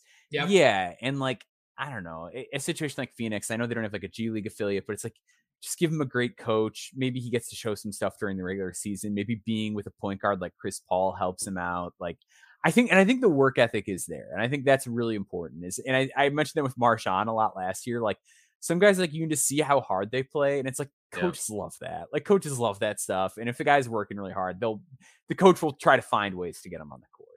Exactly. And for for all the the poor decisions we can joke about him making on the court, off of it, he's made all of the right he's ones it. since yeah. the combine. So really proud. And they made Jock Landale a thing this year too. So why not? You know. Mm-hmm. Why why why not try and make Leonard Miller a thing? All right, so I'm back on the clock. I'm finally picking for the Utah Jazz. Thankfully, it's not Maxwell making another pick. No, I'm just kidding. Maxwell's done a great Utah job. Maxwell. Maxwell's actually set me up to make a really interesting pick here. So, a little refresher at 14, the Utah Jazz via the Timberwolves took Cason Wallace. Then at 17, they made their own pick with Taylor Hendricks. So, we've seen two defensive minded picks to build around some of the offense that this team has shown that they're capable of scoring with flamethrowers on any given night this year in the NBA. It's a big reason why they've been the surprise oh, that they boy. are. Let's give them a third defensive minded player. Let's go oh, Jaylen Clark out of UCLA. I knew it. Let's ah, all right. Let's do it. Let's let's load up that bat. So the two best defenders in this draft class.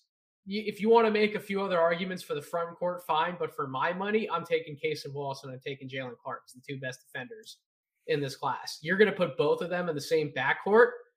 Talk about the exact opposite of where the Utah Jazz were just last year when they're trotting out backcourts of like they're they're playing Mike Conley along with Donovan Mitchell, along with Jordan Clarkson. It's like, yeah, these are all great scores and offensive options, but they're not stopping anybody. They're not helping out Rudy Gobert by any stretch of the imagination. So let's do the exact 180 from that and let's put two guys in the backcourt who can contain quite literally anybody. And oh, by the way, anyone out there who wants to say Jaylen Clark's only an off, only a defensive player, the shooting's been better, I think, than advertised at 39% on threes. But let's also not just skate past the fact that he's a 60% scorer from the floor overall to this point of the season. even if you aren't the most reliable jump shooter, if you're finding a way to put the ball in the basket six out of every 10 shots, I'm not going to give as much of a shit about what you're shooting from three point range. I'm just not. He's proven to be a high level scorer in multiple different areas of the game. He's averaging close to 16 points per game. He's only getting better as the year goes on. Like now he's starting to rack up some 20 plus point outings, along with three to four steals, along with all the rebounding, along with better passing that I think sometimes he's given credit for off of a live dribble.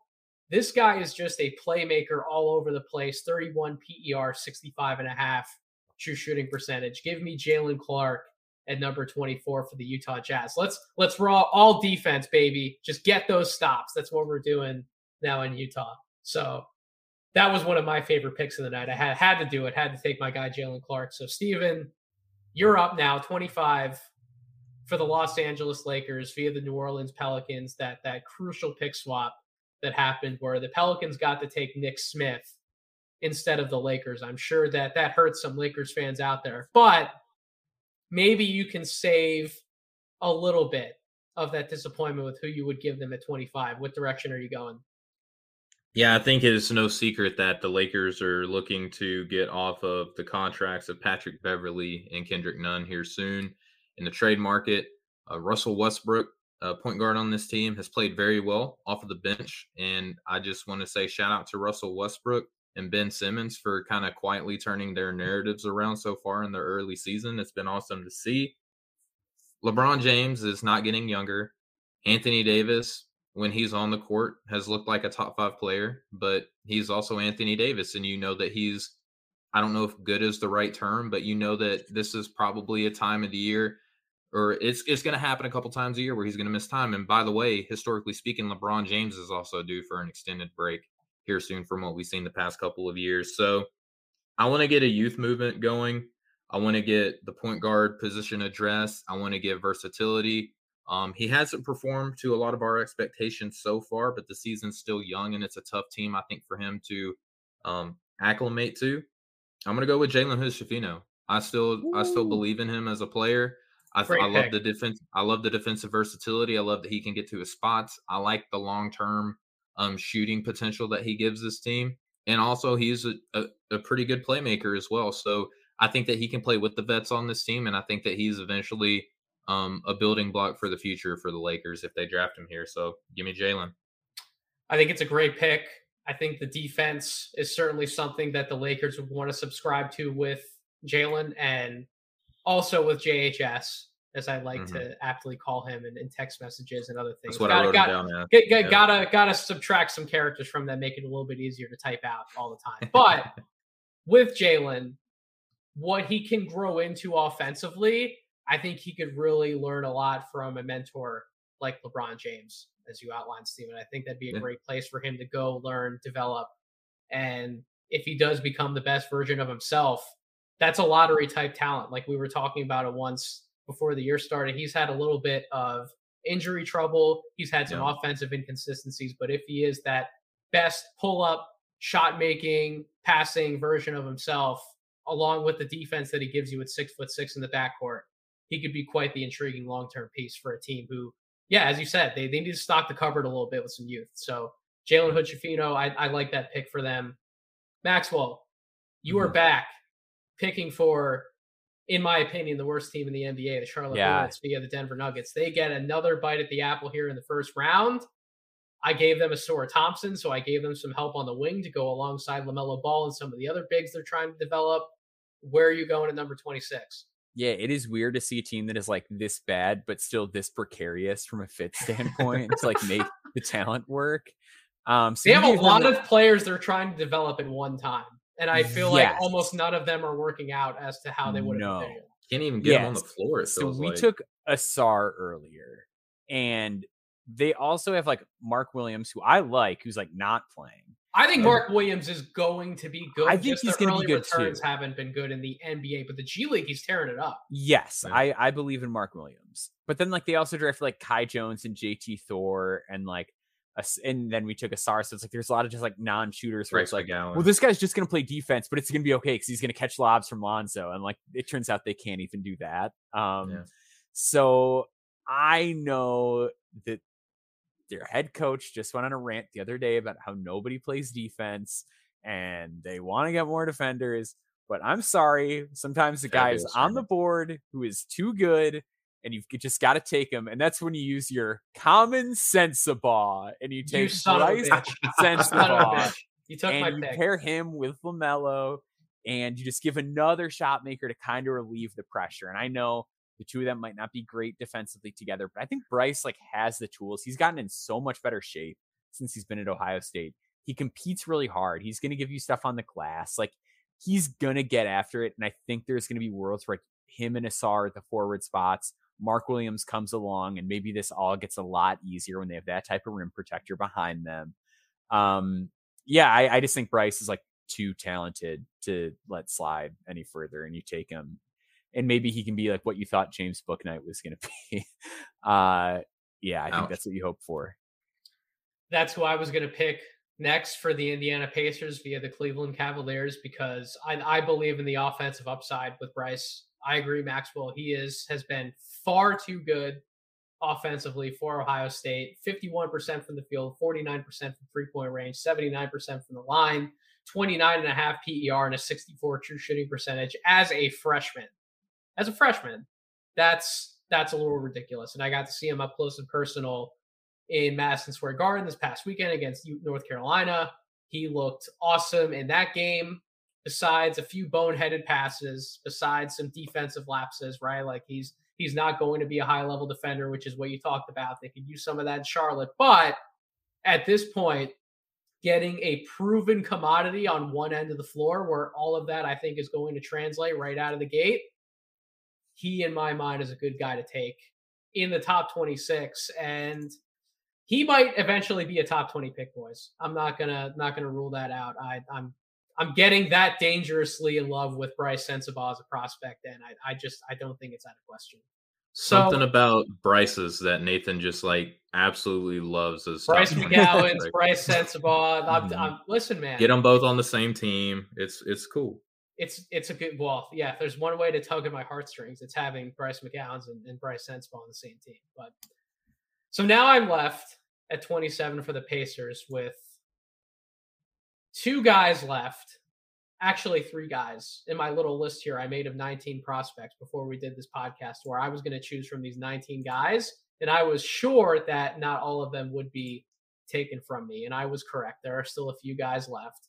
I can hopefully get two out of the three for my picks. We will see how the draft ultimately breaks over the next four.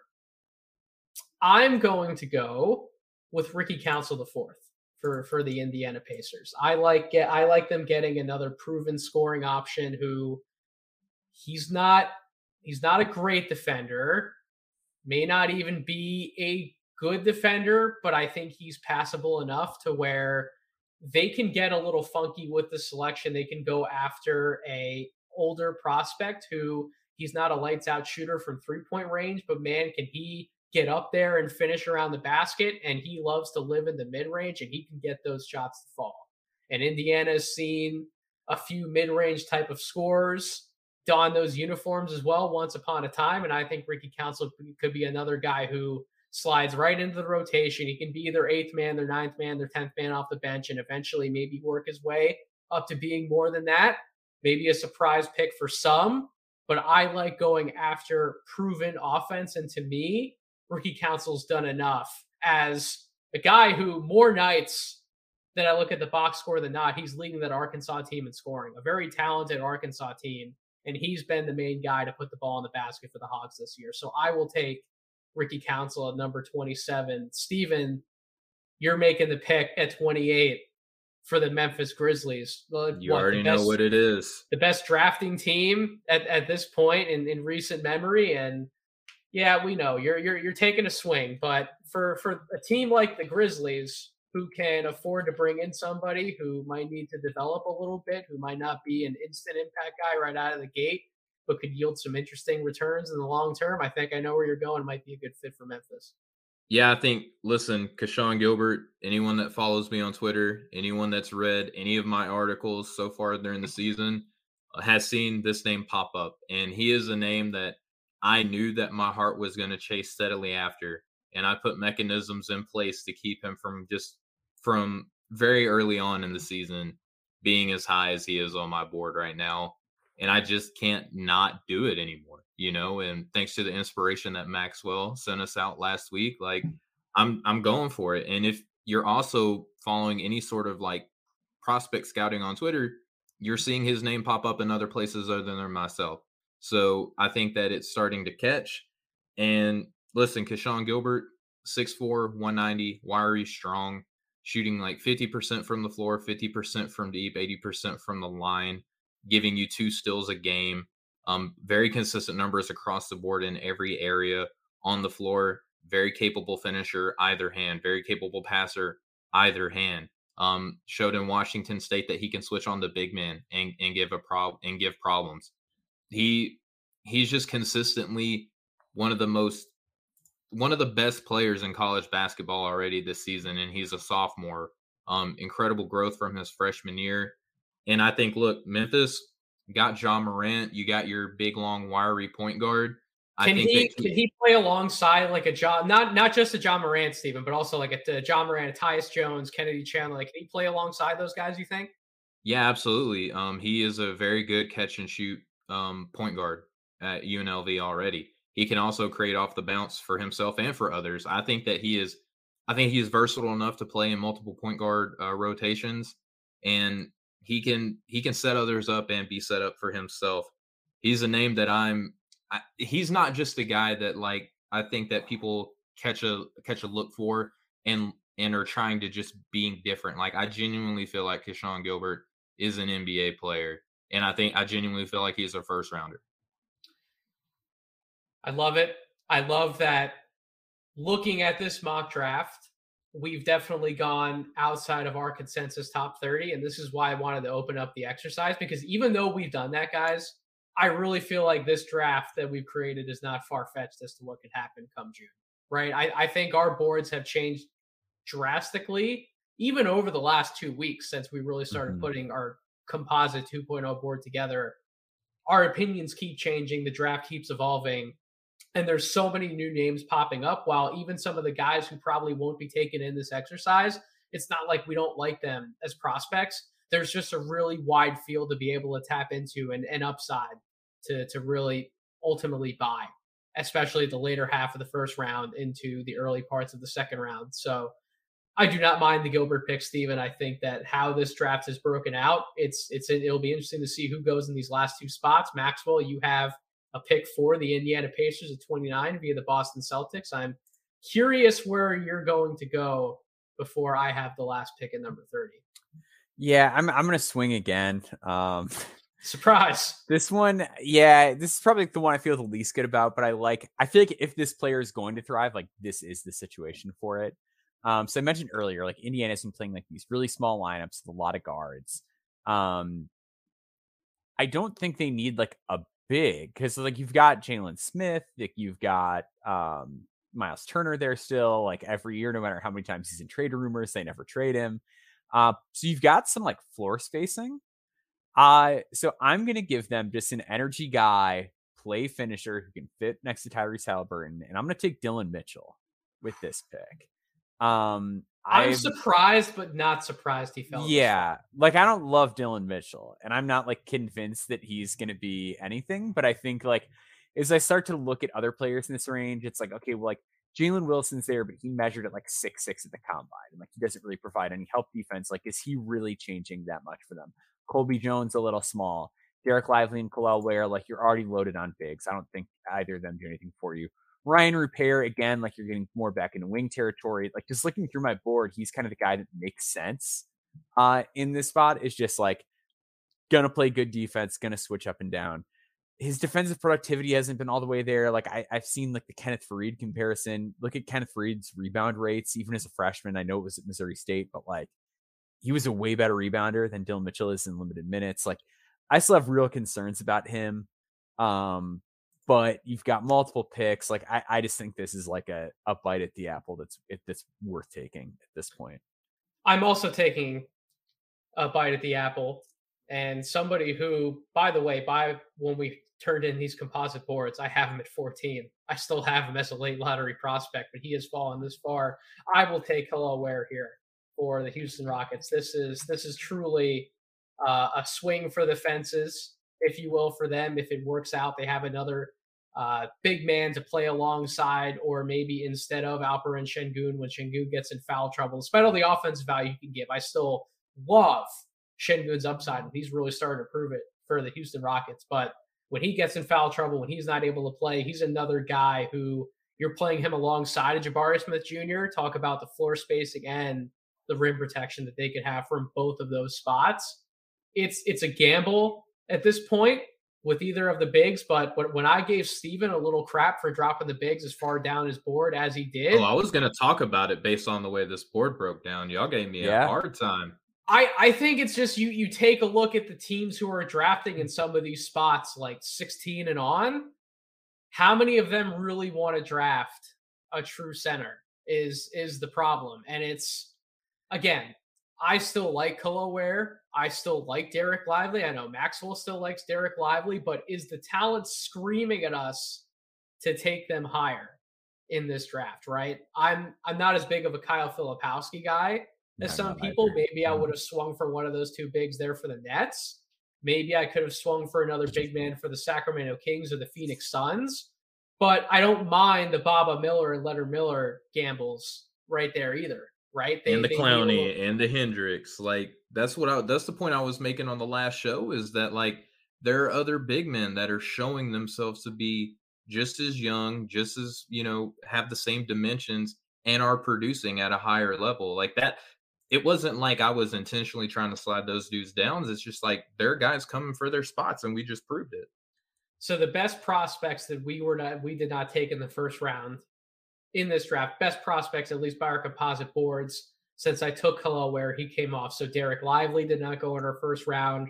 Rayan Rupert did not go in our first round. Marcus Sasser did not go in our first round.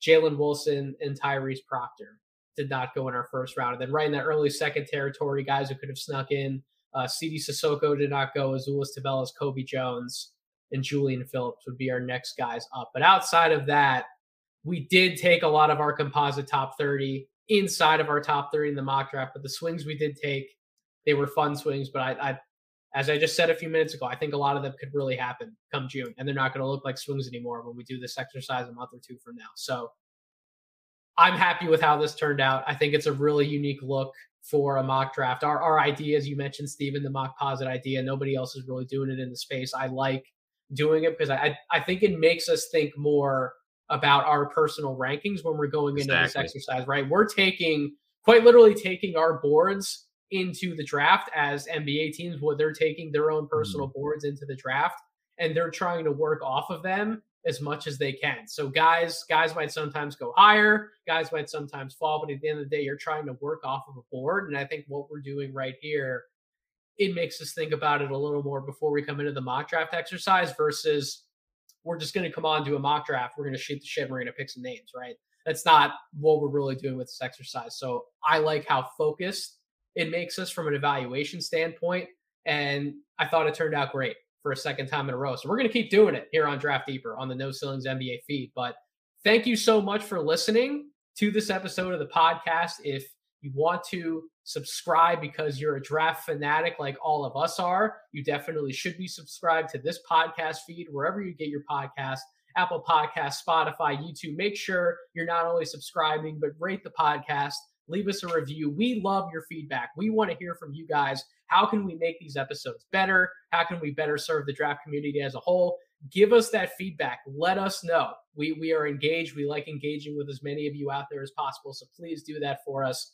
And in doing that, you can not only rate and leave a review, you can also find me and communicate with me on Twitter at Draft Deeper. You can find Steven on social media at Steven G Hoops on Twitter, and you can find Maxwell on Twitter as well at Baum board. So, guys, anything else you want to say about the mock draft exercise before we sign off?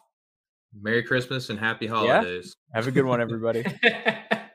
That's a, a, short and sweet. We we left it all on the floor in this episode. But until we meet again on this feed, thank you so much for listening. And as always, have a wonderful rest of your week. Happy holidays.